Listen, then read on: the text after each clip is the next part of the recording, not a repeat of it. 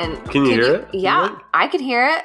Well, yeah, you're right beside me. James, can you hear Alex drinking his water? I could not. Oh, God. Thank you, James.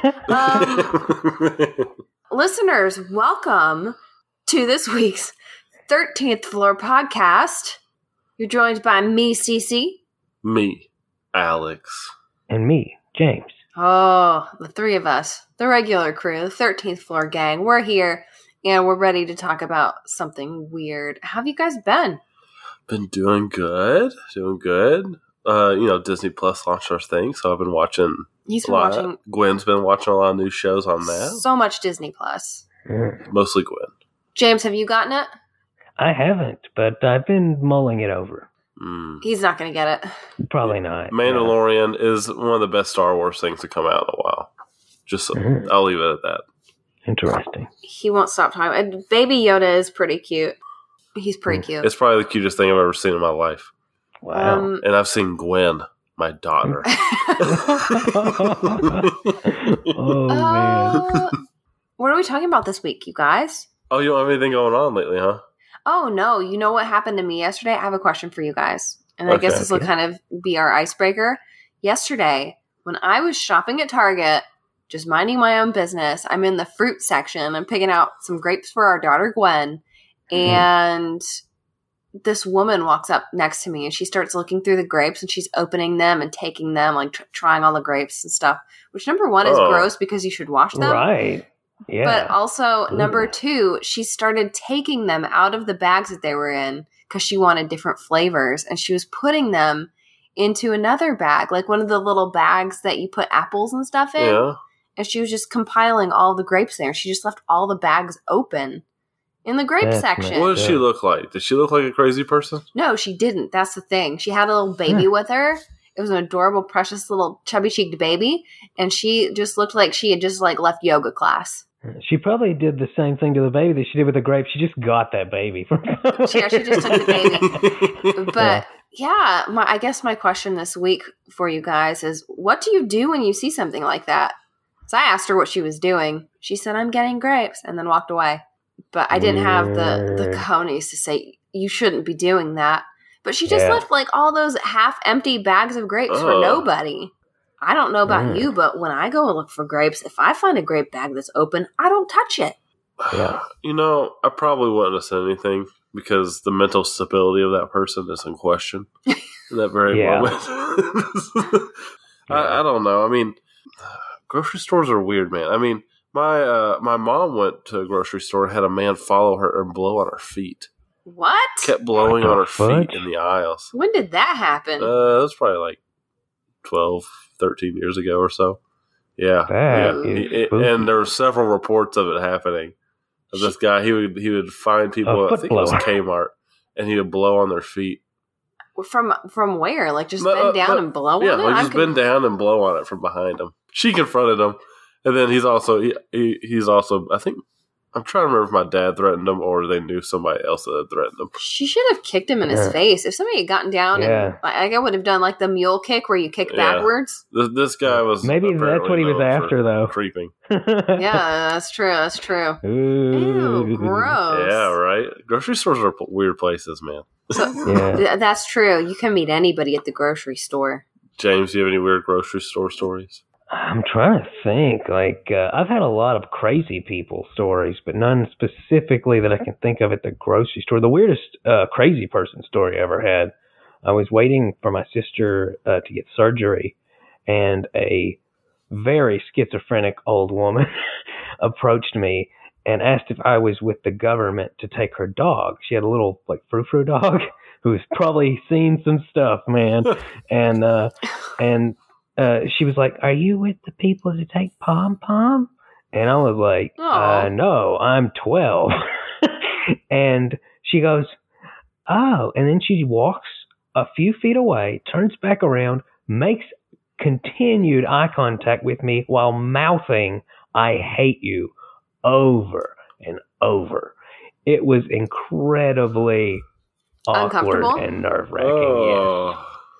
Yeah. Well, I hope that she was able to get the help she needed. I don't, other than that woman at the grocery store the other day who was just eating all the grapes. which I think probably happens a lot more than you'd think. Yeah. But when I worked at a clothing store, I won't name it just because, you know, but I worked at a clothing store and somebody took a dump in one of our changing rooms. Christ. That was crazy. That was crazy. And they like smeared it all. It was weird. Oh, yeah. It was weird. Man. Yeah, working retail's the worst. You see all kinds of stuff. I saw a lady in one of those like motorized scooters just stashing clothes underneath her. Kept putting them underneath her and they would ride out. Or they would put it in their kid's backpack. They're like a little 5-year-old's backpack and like have them run out the store. Yep. People are bold and stupid. Yeah. Oof. Yeah. That is, that makes me so mad. I just realized I'm the crazy person at the grocery store, though, because I creep people out, I'm sure, because I talk to myself. And it's not like under normal circumstances. It's just because I'm at the grocery store, I see things I like, and I'm like, ooh, that would be good. And I just say it out loud, like, oh, I didn't know they had it in this flavor. I'll just talk about the groceries out loud. You're probably in the cheese aisle doing your little throat whistle thing and creeping everybody out. Yeah. No. I've seen James talk to himself at the grocery store. Oh, yeah. Yeah, when he came and stayed with us and we went to go get a lasagna, he was talking to himself, but he also claims that he can set off the automatic checkout line. You saw it happen. Oh, yeah, I remember. I did. I saw it happen. But, you know, it just happened once, so I can't say, like, with certainty that's normal. True. But all of a sudden, we're at the checkout line, and then everybody's checkout lines just kind of like stop working for a second. And James said it was himself, and he ran away. And then they did start working again. Wow. What if James is a walking EMP? Yep. Are you James? Probably. What other odd electrical currents can you affect? Light bulbs. Let's see, street lamps, things like that. Anything that gives off light, really. Yeah, I'm a poltergeist. No, it's probably just his tulpa. Oh, yeah, it's his tulpa having fun. Okay, are we ready to hop on in the topic today? Yes, I'm ready. What are we talking about, Alex? Lab conspiracies. So, James, you kind of gave us this topic, didn't you? Well, I got a request specifically about 5G, and then I thought about Plum Island, and I was like, you know what? Let's do like a kind of a medical thing, and I don't know. It just kind of snowballed into it. And this is where we are right now. All of us have done our research on our independent topics, and we're coming together to share with all you beautiful listeners what we found. We're like the Avengers with dumb facts. Yeah, well, Alex is. The three of us coming together. Seriously, you guys, the entire time he was doing his research, he's sitting in the corner cackling to himself. Not the entire time. Just the entire time. And James and I have no idea what he's talking about because he's kept it super secret. I've gone rogue. Oh, man. I don't know if I stayed in line with our original mission objective. But so we'll see what happens here. It'll be all right. I guess I'm going to start us off today. Sounds good. I'm going to start us off today. Yes, boss. Yeah, I am talking about a Plum Island. Which I'm excited to hear about. I know nothing about it. James knows about it. Yep. Okay. Yep. Okay, so I got my research from a Washington Post article by a man named Sam Telford who studied Lyme disease. And then also science.howstuffworks.com, CNN, the CDC, and the little sprinkles from Wikipedia. Plum Island. It's a small little island. It's about 3 miles long and 1 mile wide, but it's located off the coast of Long Island, New York, and it has birthed a number of conspiracy theories over the year. Interesting. That's multiple years. It's got a history that's hella old. So it was purchased from a Montauket Indian chieftain in 1659, a long time ago, for a coat, a barrel of biscuits, and 100 fish hooks. Nice. Wow. Yeah. That's a deal. And it was named Plum Island because beach plums grow along the island shores. Delicious, yummy beach plums. Are beach plums different than like normal plums? I don't know. I looked up pictures. They're pretty little trees with little plums growing in them. Yeah. But in 1897, the U.S. government bought the island for $90,000, which seems like a lot to me at the time in 1897, but I guess it was a very precious piece of land. And the Fort Terry military base was established there. They did all sorts of army things like storing weapons and stuff like that. on the island during World War II. Then in 1954, the Department of Agriculture built Plum Island Animal Disease Center. Ooh. That's where all of our conspiracies come from. Interesting. Yeah. They carried out, and still, I guess, carry out to this day, studies on animal pathogens, germs, and diseases. Yep. Like foot and mouth and rinderpest and African swine flu and all that nasty stuff. Ew. Interesting. Yeah. Like I said, lots of conspiracy theories circulating regarding the work that they're doing on the island, because some of it's very hush-hush, highly restricted data and workings going on. So they obviously studied the animal germs, but some also speculate that researchers are, one, creating animal-human hybrids. That's exciting. Ooh. Yeah. And two, they're also creating biological weapons, which, I mean... Of course. It's basically Umbrella. Like, it's bizarre. Yeah, like, if you're studying highly infectious, dangerous diseases, I could totally see them trying to figure out how to use those diseases against their enemies. Yeah, it's similar to the CDC. It just sounds like it's the CDC for animals. Yeah, but the government, they claim that, and I mean, obviously, you guys were not saying that they're building biological weapons on Plum Island, because we don't know.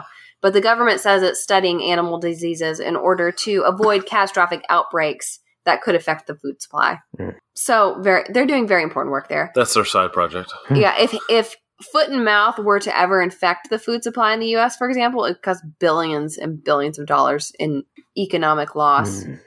Much like what happened in 2001 when foot and mouth hit the UK, as Alex discussed in our Food Conspiracies episode. The BBC reports that the outbreak cost the UK an estimated $10 billion. Whew, that's a lot of dough. But there hasn't been an outbreak of foot and mouth in the U.S. since 1929, so... Wow. Yeah, Great Depression times. So, yeah, if some of these pathogens made their way off the island, it would be bad news bears. Right, you guys? Right. Yeah. So the idea is that Plum Island Lab would be open on the island to minimize the threat of the animal diseases under study making their way to farms and spreading. Mm. It makes sense, right? It does. Yeah. And they have a lot of security measures. And I, like, honestly, like, I obviously did a lot of research on the conspiracies, but then I also got really sidetracked by the security measures that they have on the island to try and prevent these things from happening. And some of their security measures include mandatory showers. All scientist employees must take steaming hot, soapy showers before they step foot out of the lab. Sounds like my kind of job. Yeah. When I picture it, their skin's so red, it looks like they went to the Bahamas without sunscreen because the water's so hot to kill off all the germs. Oh, man. And that's just what I picture in my brain. Their buildings have airlocks to keep the germs from saying, "Sayonara, suckers, I'm out of here." They've got what kind of locks? Airlocks. I gotcha. Keep that bacteria in.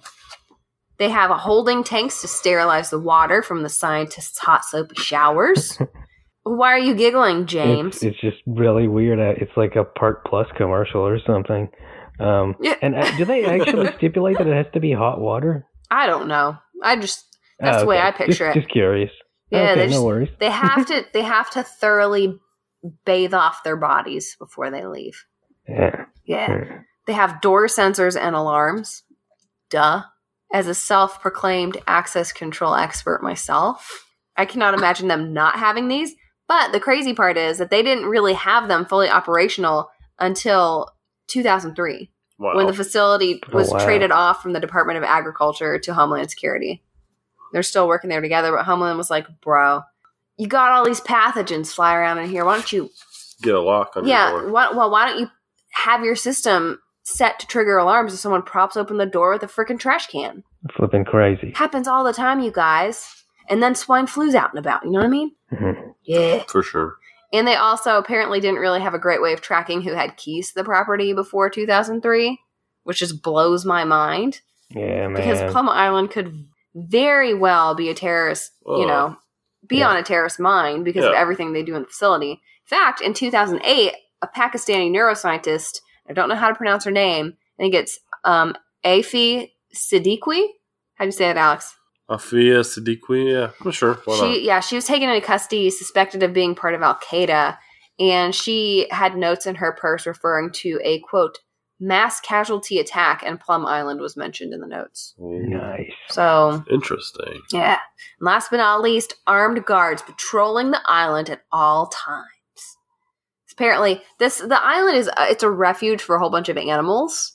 Not just the ones that they're studying, but like harbor seals and all sorts of animals live on this island because they have the laboratory. And then the rest of the island is just kind of gone unchecked. Like it's just overgrown. So it's a refuge for all these species. Mm-hmm. And sometimes people want to go look at the animals, or the beaches are supposed to be really pretty.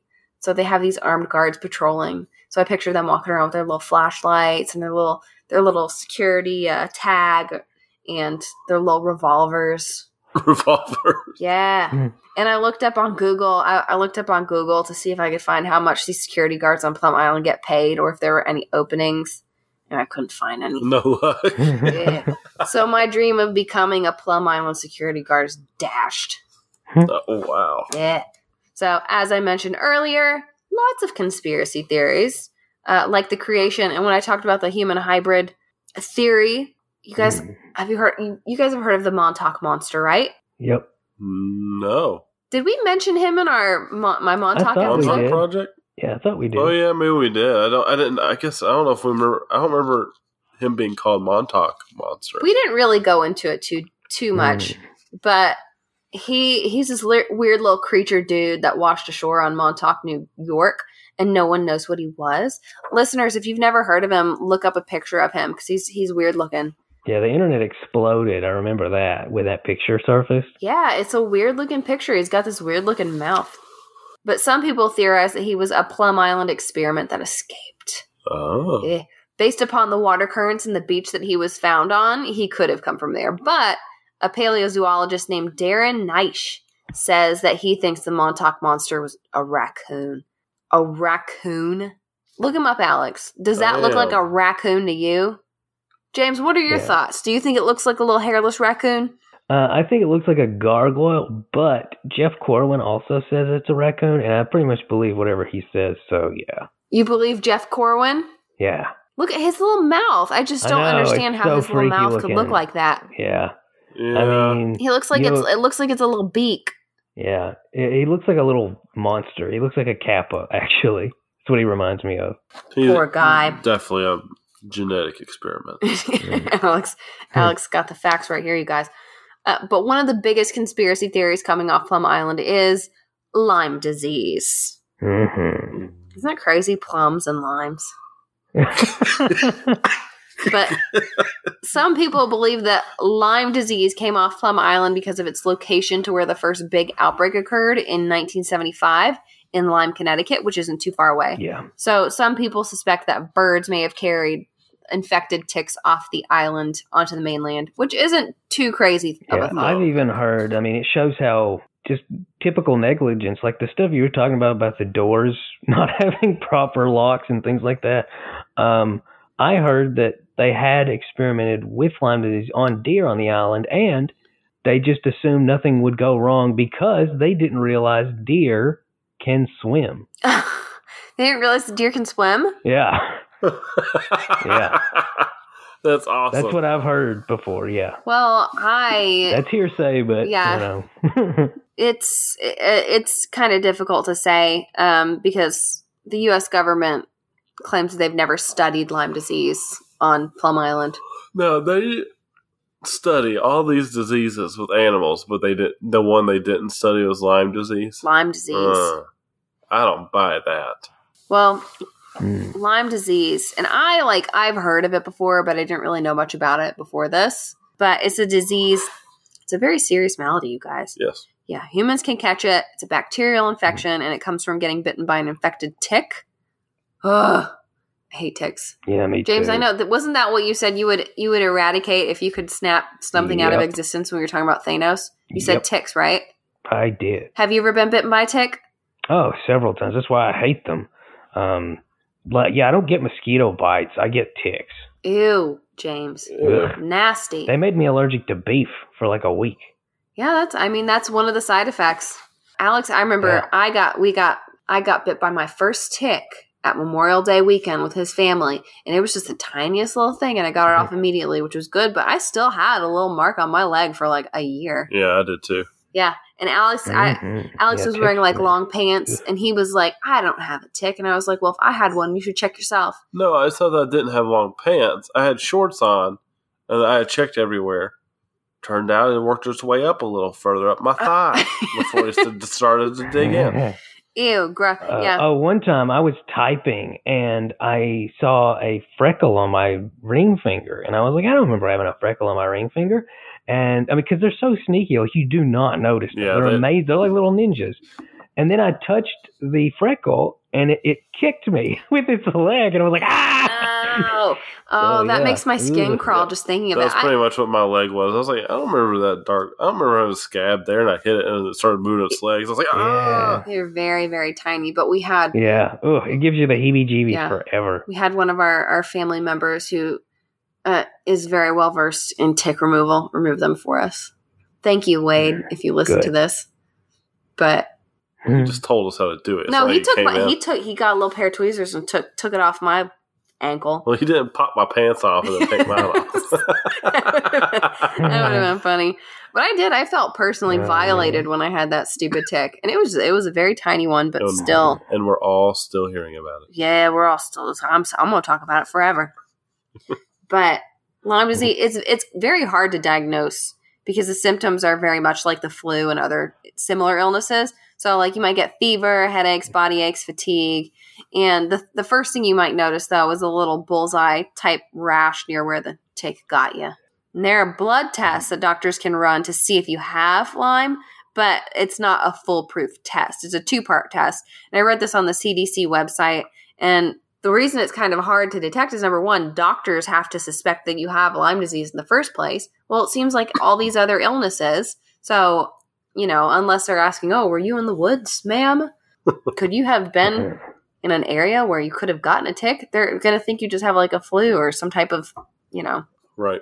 Yeah, I request it. I'm like, I want Lyme disease on the blood panel. And they're like, why? And I'm like, because I'm in the flipping woods all the time. I live in the woods. So, yeah. Yeah. Yeah. Have you been in the woods lately, James? Pretty recently, yeah. I went looking for chaga. For what? Chaga. It's a parasitic mushroom that grows on birch trees and can be made into a very healthy tea. You and your tea, James. Is it... Alex's belly just made a really weird noise. It sounded like a fart. So is chaga... It's called chaga. Uh-huh. Is it gonna make you hallucinate and see... No. Hippopotamuses? It's just really, really full of a lot of nutrients and antioxidants. Have you not... You never heard of chaga? No. Ooga chaga. Ooga it's chaga. Like, does it taste like? Does it taste like dirt? Sorta. Yeah. Chaga. It's like coffee, mushrooms, and a little bit of dirt. Okay. Well, sounds wonderful, James. Did you find any? No. No, I'm sorry, James. I'm sorry. I feel like I brought up a sore subject. Yeah, a sore subject. What was that? What? All of a sudden, I heard lots of noises. Sounded like maybe your microphone fell over. I did. Oh, yep. There it is. But so another reason that the Lyme disease test is kind of difficult is that it looks for antibodies in your body that are created when faced with infection, and sometimes your body can take time to create the antibody, so the test might not come back positive if you've just recently gotten it. So... It's kind of difficult to test for, and if untreated, Lyme can spread to other parts of your body and really wreak havoc. So it can get really, really bad, but it is treatable with antibiotics, like a month of antibiotics. So I looked up a lot of conspiracy theory forums on Lyme disease, since a lot of people think that it came off of Plum Island, and a lot of theorists, at least that I was looking into, they don't necessarily think it was created there, but they think that it was biologically engineered to be more transmissible and I guess more efficient as a weapon. But yeah, the theory that Lyme came off Plum Island, it got more attention in 2004 when a guy named Michael Carroll released a book called Lab 257, The Disturbing Story of the Government's Secret Plum Island Germ Laboratory. Wow, what a name. That is a long name. Yeah, I read that book. Did you read it? Uh-huh. Well, I'm going to read it because I bought it right before we started. Yeah, that's how I first found out about Plum Island. Huh. But in it, Carroll theorizes ways that Lyme could have made its way off the restricted island. James, since you've read it, do you want to share in any of those ways? Do you remember? Well, one of them, I think that's actually how I got the hearsay I was talking about deer swimming. And one of the big ones is whenever they burn materials, bear in mind, pathogens are extremely small. When they would burn infected materials like carcasses, they would use air filters in order to get rid of all the pathogens so they didn't circulate into the air. And turns out, again, great example of just run-of-the-mill human negligence that everybody needs to account for no matter what, because, again, scientists aren't infallible. They have the flipping duh moments like anybody else.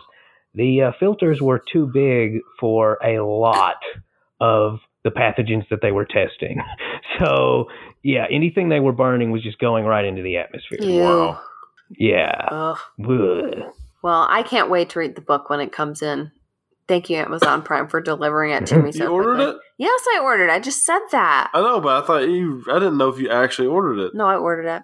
Oh, so, wow. There are some catches to why Lyme disease may not have come off of Plum Island. So, tests have indicated, and this is if it wasn't just like biologically engineered. This is if people think that it came off of Plum Island, but tests have indicated that the bacteria that leads to Lyme disease has been around a lot longer than people realize. I found an article on Live Science that said that a tick found stuck in amber from about 15 million years ago had the bacteria that leads to Lyme disease. Really? Yeah. That's cool. Wow. That's awesome. The bacteria has been around for a long time. 2, Lyme disease isn't entirely debilitating, so it's not – why would the U.S. government biologically engineer this when it's not really – usually if they're going to biologically engineer something to make it like a weapon, they want it to be a little bit more fatal. Well, fatal, more transmissible, I guess, or whatever the word would be. Transmissible, yeah. Pass between people. No, that's right. It's not quick enough either. No, it's not. It's a very slow progressing illness. Yeah. So it wouldn't make sense for them to kind of create this just in the first place because it's not really going to take out any of the enemies. Devil's advocate, the only thing I can think of where a tick-borne pathogen would be more useful is it would target rural areas as opposed to urban ones.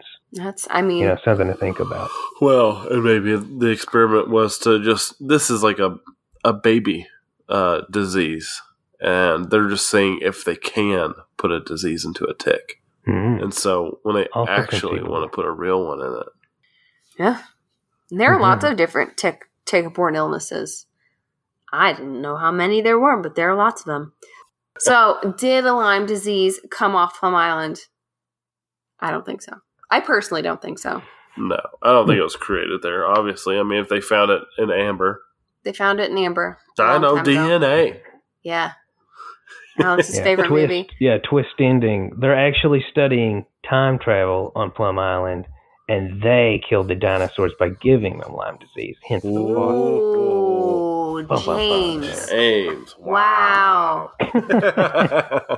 Mindbender. One last note on Plum Island before. You just said that. Before. I didn't. I didn't say one last note. The U.S. government is looking to possibly sell the land. Ah. Which just blows my mind. If you're studying things like this on that island, that you would be like, oh, here you go.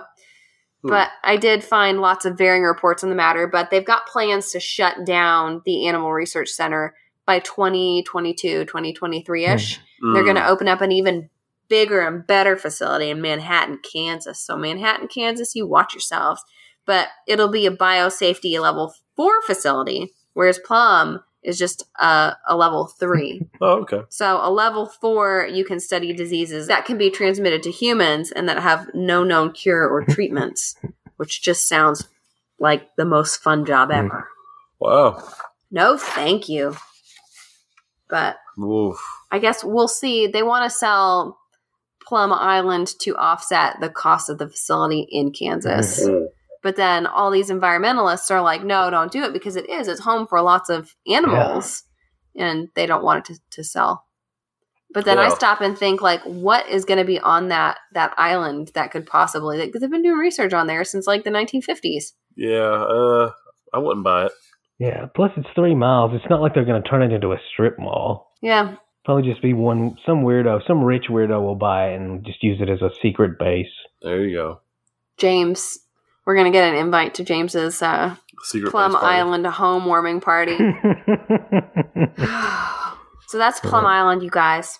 Wow. That's interesting. I wonder what the new place is going to be. Like, Mango. Yeah, Mango Research Center. Well, it's in Kansas, so it's just... All I can think of is it's Manhattan, Kansas. Like, they're board of tourism's probably like, Manhattan, Kansas. It's the other Manhattan. Yes. Exactly. For a minute, I thought you were going to say they're creating the facility in New York. I'm like, that's as dumb as having the CDC in Atlanta. Oh, yeah. Agreed. Which I kind of get it, because you want to have them be able to hit a major airport quickly, but... Listen to me. Here's something for you. The CDC has a little museum, and I've wanted to go so badly. It's just open Monday through Friday during like 9 to 5. We'll go. I'll never get to go. We'll go one day and get Lyme disease together. So CDC, if you're listening to this podcast, have longer hours. Yeah, let's make some hours to accommodate for a CC Alex visit. And maybe James, too. James, if you want to hop on down here, we'll go to the CDC Museum together. Take some pictures for the 13th Floor Instagram. Yeah. That's so fun. Yeah. All right, Alex. All right, everybody. I'm next. We have no idea what Alex is talking about. No one knows what my topic is. He's gonna baffle all of us. All right. So, and James, you may have heard, but we'll see. But we all know the U.S. military is the most formidable military on the planet. And they're always creating new, exciting, and terrible weapons, many of which we'll likely never find out about. But during 1994, they started looking into a new horrible weapon, the likes of which the world has never seen. They called it, and James, you may have heard of this, the gay bomb. Yeah. Can you gay bomb? Can you guess what the gay bomb was intended to do? Turn people homosexual. That's the only thing I can think of. Briefly, but yeah. So briefly, yeah, the gay bomb. Yeah. So our government spend, they spent $7.5 million of our money on a research grant that they afforded to Wright Labs based out of Ohio. And so it was a 6-year, $7.5 million research grant, which doesn't seem like that much, but I don't know if that was $7.5 per year or $7.5 for the entire 6 years. Oh, there's Weezy's cameo. And but the funny thing is, this is a non-lethal weapons research project, and the project was formerly called Harassing, Annoying, and Bad Guy Identifying Chemicals. That was the project name. So yeah, it's a bad name. So how does it work? Is it just like does it just affect people's hormones? I'll get to that, but the document described the requested projects from the U.S. government. It says, and this is the doc that was given to Wright Labs. This is a quote from the doc. They wanted a weapon that contained a chemical that would cause enemy soldiers to become gay and to have their units break down because all the soldiers became irresistibly attractive to each other. So yeah, the plan is to make everyone drop firing at the enemy with a bomb and start sexing each other. I mean, that part was me. That part was me. I was going to say, that was in the... No. Oh my god. That last part was me. Well... It's like some general heard the expression, make love, not war, and thought, or we could make love as war. Yeah, that's a lot of what I saw online was a play on that. And it's ridiculous. I mean, this is around the time that I believe Bill Clinton was in office, and then you get the all those military, what were those laws? The don't ask, don't tell thing? Yeah, don't ask, don't tell. All that stuff was... surging around now. But the interesting thing is they actually got a Nobel Prize for their work on the item. Oh, so Wait a minute. What? They did not. Actually, I read that wrong. They got a... You sure it's not an Ig Nobel Prize? I was going to say, they got that... I read that wrong. It was a Ig Nobel Prize. Okay, I was about to say, there is no way. You all ruined my setup. Thank you all. But, yeah, so the Ig Nobel is a parody award, which celebrates unusual scientific achievements that, and this is their quote, first, make people laugh, and then make them think. So... Apparently, the Wright Lab also came up with some other questionable weapons, such as bad breath bombs, which they also called halitosis bombs. Alex, you don't even need one of those. Dang. I know, I don't need the next one. Flatulence bombs. No, you definitely don't need that. And bombs designed to attract swarms of stinging insects to enemy combatants. How do you... Okay. So right. like I could see like bees. Yeah, the bees. Yeah, bees. And this is so legit that the Pentagon actually responded once these papers came out and said that this was only something they briefly pursued. But the problem is, in 2002, the Pentagon submitted their idea for review to the National Academy of Sciences, which is the premier scientific review body in the country. So, yeah, they considered it for more than a little while. That's 8 years from when they first started. 8 years, and what was it, $7 million? $7.5 million. The fact that they even considered it at all is just like, what? I just like the idea that they're in the middle of a firefight. A plane goes overhead, drops a bomb, and no one's suddenly firing at you anymore because they're all so busy getting jiggy with it. That's unbelievable. Okay, I see. I understand, like, the stinging insects thing. Yeah. But everything else is just like, what? Right? It's so bizarre. So why didn't such a genius idea work? Oh, I can only imagine. The premise suggested using smells or pheromones that would drive people to be irresistible to each other. Except for, like, you know, scientifically speaking, humans don't seem to actually have actual pheromones. So... That's kind of out. And so then they were like, oh, maybe we can use scents like sexual sweat, etc. And those were considered. And they didn't really work either. So the project is a huge bust, but it's kind of funny. Like, it'd be a hilarious way to disarm your foes, but I feel like it's something more out of Rick and Morty than something else. Yeah. The new season, by the way, is really good so far. Yeah, really funny. But... That's really all I had for the gay bomb. But I wanted to also go over something that I think you all will like and our audience will like. I wanted to look at more Ig Nobel Peace Prize winners. Ooh. And I thought I would share some of the ones. I was going to say some of the highlights, but there are so many. So they award 10 every year. Oh, yeah. And this started back in... Oh, I believe it started back in like 1992 is when it first started. But the first one I picked... is from the same year that the gay bomb experiment started. Okay. And this Ig Nobel Prize for Economics presented to Juan Pablo Davila of Chile. And this is the statement. Tireless trader of financial futures, former employee of the state-owned company Codelco, for instructing his company to buy when he meant to sell. Uh-oh. He subsequently attempted to recoup his losses by making increasingly unprofitable trades that ultimately lost 0.5% of Chile's gross national product. Davila's relentless achievement inspired his countrymen to coin a new term, Davila, meaning to botch things up royally.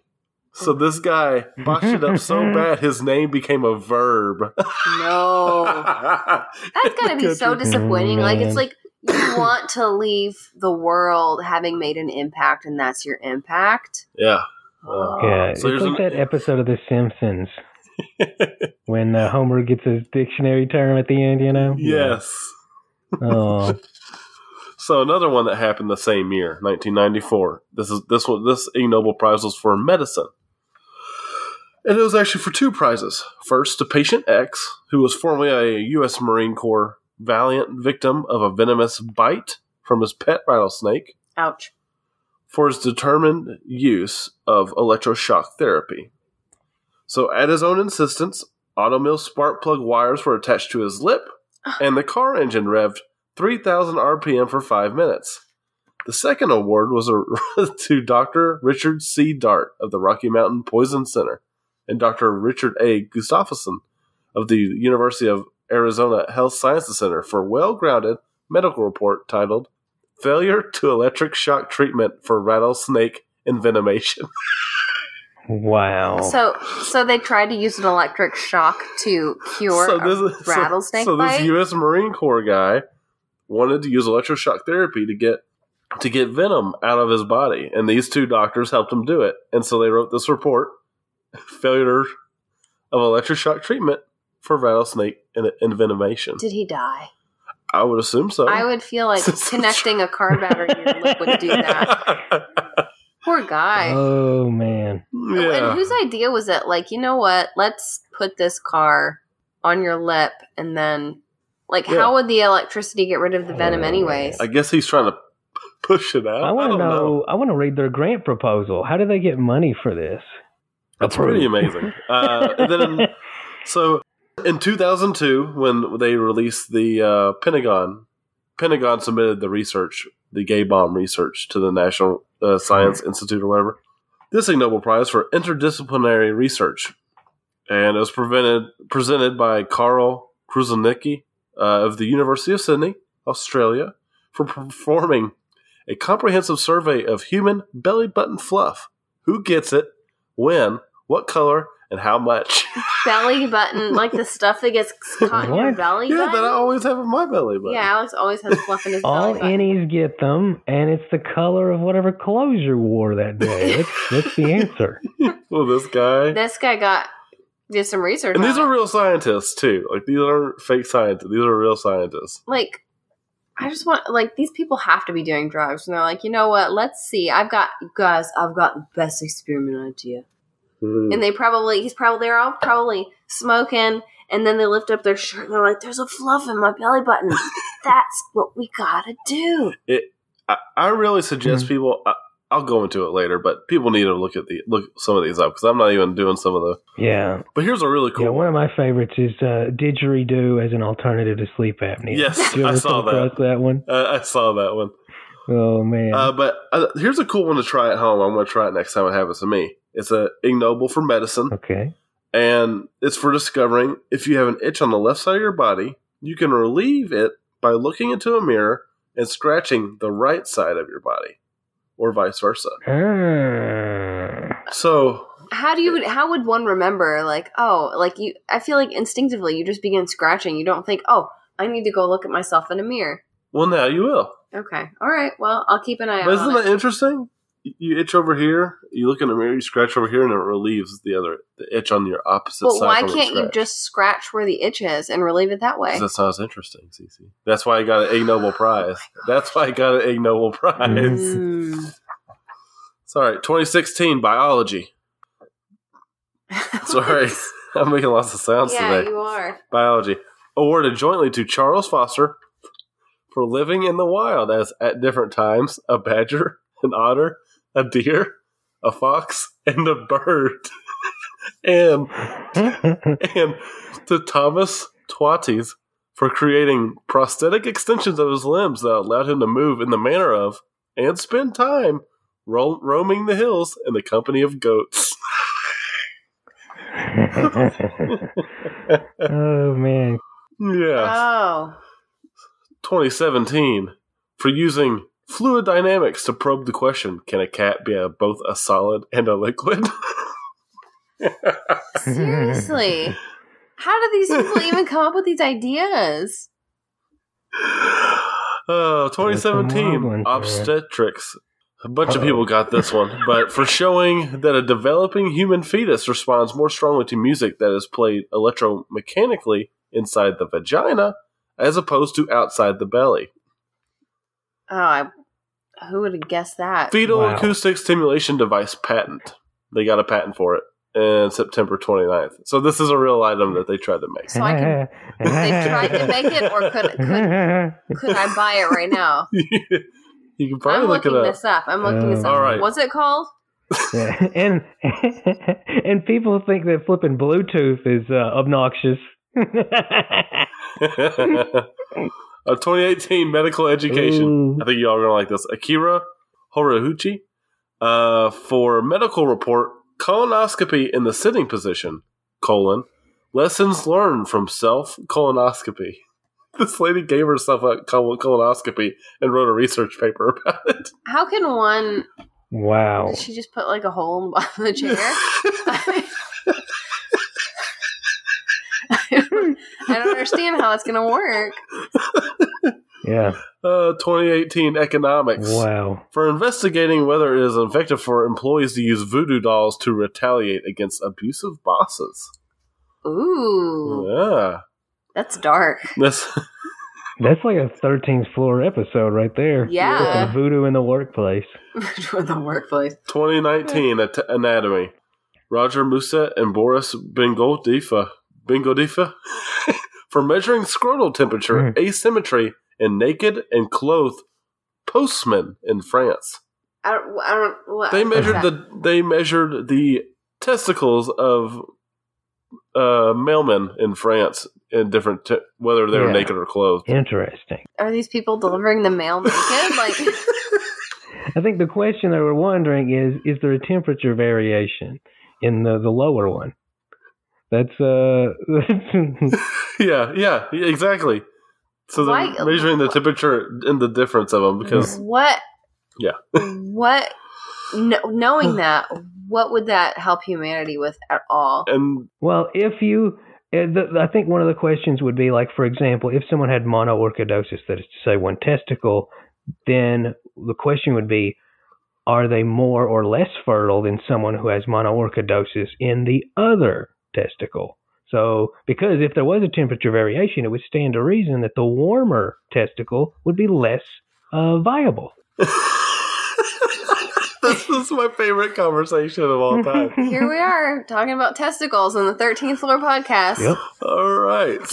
James, I just want to, before we continue, I just want to say that I'm amazed by your knowledge on testicle temperatures. Let's just leave it at that. The last one, I've got one more. Okay.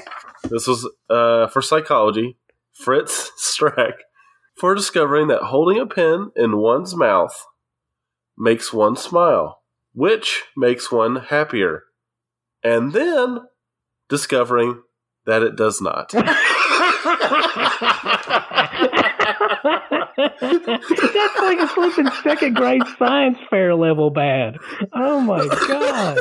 Yeah, I could picture the trifold board with the finding, the hypothesis, and then the finding, the result. Oh, that's... Goodness. I wonder how much money was spent on that experiment. Please, people, go to Wikipedia, look up the list of Ig Nobel Prize winners, and I promise you'll die laughing, because there are some really good ones. That was interesting, Alex. I understand why you were laughing so hard. Goodness. Oh, man.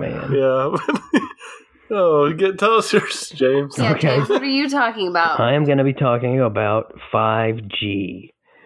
So, yeah, we're going from lighthearted to darker. That being said, turns out most of what I'm going to be saying is largely a debunking of the 5G myths. So, do you guys know what 5G is? Yes. Isn't it the speed at which your telephone connects to the internet? Yeah. So it's a question of download speed, connection issues, things of that sort. It's basically, we had 3G. And then we got 4G, and it was a significant upgrade. And now people are switching to 5G. And right off the gate, one of the reasons why people are suspicious of it is it feels, in terms of hardware, like a step backwards instead of forwards. Because, the internet is faster, but you need a lot more of them because they don't travel very well. So you just have to pepper the environment with, like, these somewhat smaller, like little tower bases.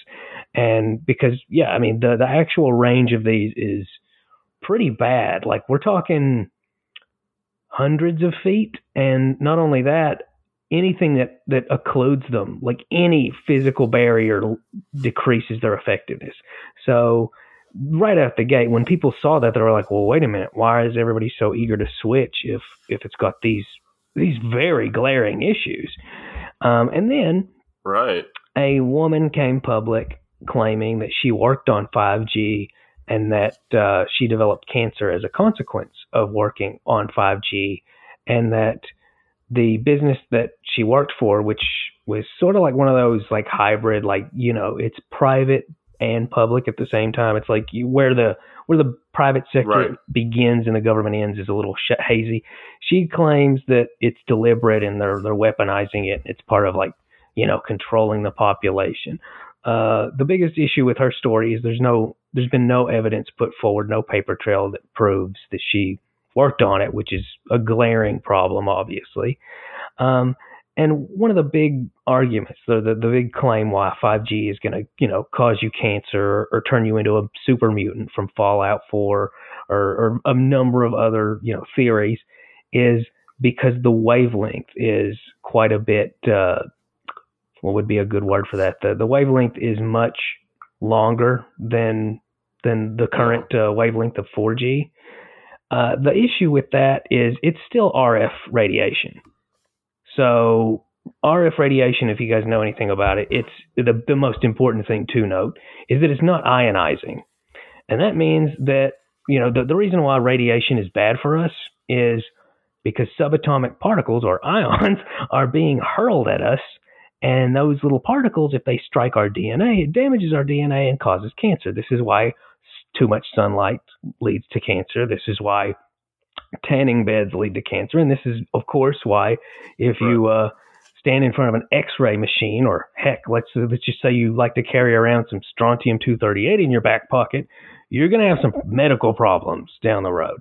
It's for that reason. Mm-hmm. Well, this is non-ionizing. So really, it's about as dangerous in terms of its interaction with human physiology as radio waves, which means to say it's not.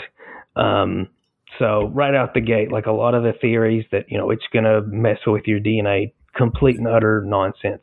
Now, the reason why I still am interested in 5G theories, though, is because it really raises some issues about EMF, about electromagnetic fields. Because if you think about it, we have been surrounded by electromagnetic fields since birth. And we're really the first generation to really experience that. In the early 20th century, they didn't have any of it. I mean, there was a few radio waves scattered about. And before radio, there was nothing. You know, there was nothing floating about in the air. And then all of a sudden, there was radio waves everywhere. And now we're just bombarded. I mean, there's electricity everywhere. And it raises some questions about dirty electricity and what do EMFs actually do to people? We know that it doesn't give you cancer. We know that it doesn't alter your DNA, but that doesn't mean that it doesn't do anything. I think it's kind of interesting. And bear in mind, this is me making speculation, but I think it's interesting that we know that dirty electricity, as we learned in our poltergeist episode, that certain forms of electricity can really mess with the person's mind. It can cause hallucinations, anxiety, feelings of dread. Same thing with infrasound. Well, where nobody's ever, the country's never been more anxious. The West in particular has never been more anxious, and mental health issues have never been more omnipresent and consistent and severe in history. I mean, we're dealing with mental illness more than back when it was popular to wear like mercury on your hat. And that'll really mess with your brain. So I think it's worth noting that while 5G doesn't do any of the things that people say it'll do, and they've said this for as long as any new technology's been around. When radio first came out, they were like, invisible waves all around us. It's going to kill everybody.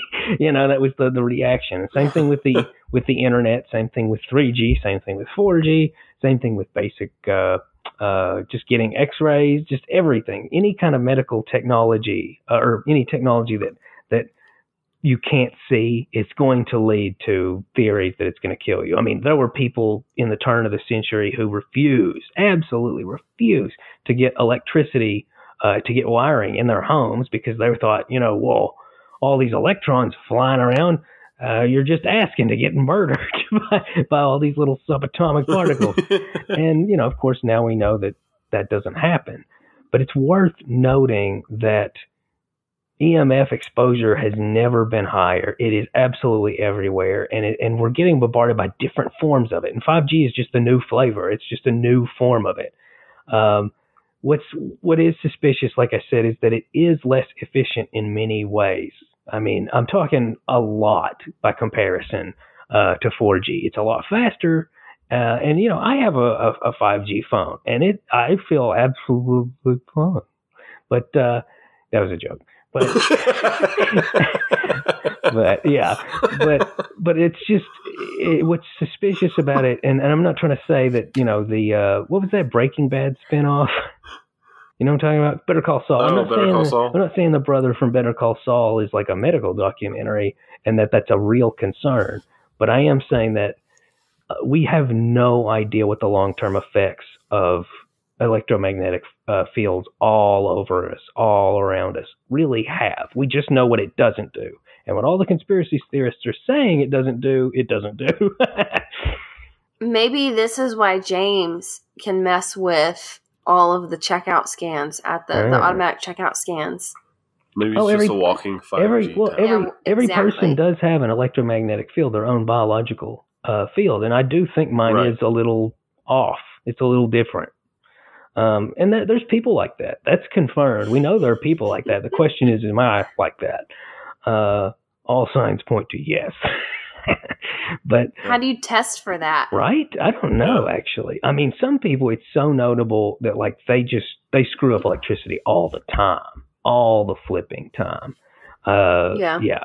So I don't do that. I can survive around electricity, but, what was I going to say? Oh, yeah. But in terms of the actual wavelength, though, it is not ionizing radiation. It's not like flipping X-rays or gamma rays or anything that's actually going to cause these tumors that all these, like YouTube is riddled with videos of, you know, we know a lady and she walked past a 5G tower and now look at her and they pan to her and she looks like, you know, flipping the Blob or something. You know, that's sort of the big common prevailing conspiracy theory regarding 5G is that it just mutates you and that's deliberate. But the actual effects on health, on reproductive organs, like, you know, on gametes, on testicles, let's just bring that back up. We don't really know. We do know that cell phones, just by emitting heat, do decrease fertility. So 5G could have a whole new component to that. It could have unforeseen consequences. Fun. Oh, how fun. Oh man. Yeah, it's super screwy, and it's something that a lot of research does need to go into. But like if we're going to play like the Mythbusters angle, myth busted. It does not cause any of the consequences that people are claiming, and it also shows a complete lack of knowledge about EMF and radiation in general. It reminds me of, I've actually seen people who... You're saying Alex Jones is wrong? About some things. Oh, man. But yeah, that really covers it for mine. James, that was probably one of your shorter segments. I learned a lot, though. Yeah. I think so, yeah. There's... It's one of those things where I halfway wanted it to be real, even though I have a 5G phone and don't really want it to be real. But there's just too much evidence that the theory in this case is just wrong. It makes me feel a little bit better, I guess. 5G. Yeah. I'm going to get a new phone tomorrow. I'm going to have 5G. Yeah, Alex and I are going to get new phones. I got 5G. You like it? I do. I do like it. Every now and again I hear voices and there's a ringing in my ears, but you know.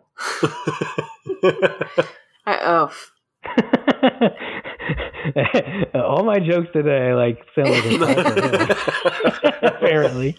So, Alex, is there anything that you want to add to the Plum Island Ig Nobel Prizes 5G conversation? No, I'll plead with people to please go read some of the Ig Nobel awards. If you're feeling sad or you just need a good laugh, it is guaranteed to provide them. the sadness that is created by all of the... It's been proven that putting a pin in your mouth will make you smile. And make you happy. And then it won't. All right, guys. It's time to pick our topic for next week. Alex, what are we talking about? Ooh.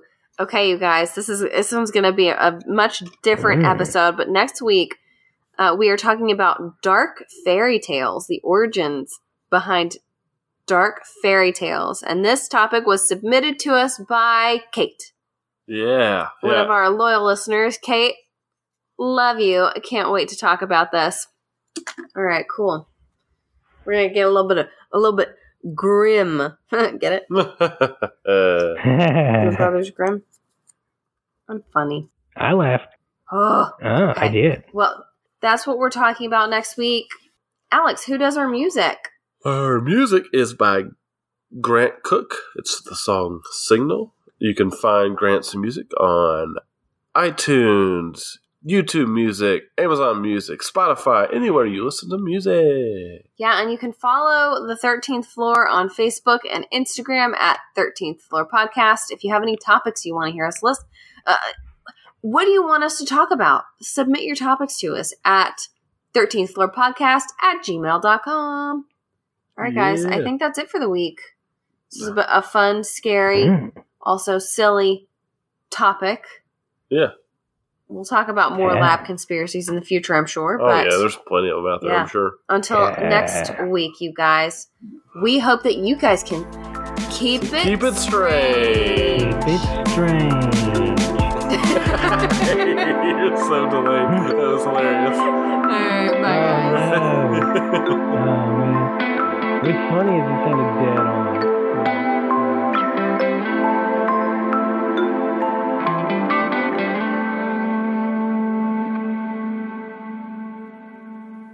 There's a fluff in my belly button.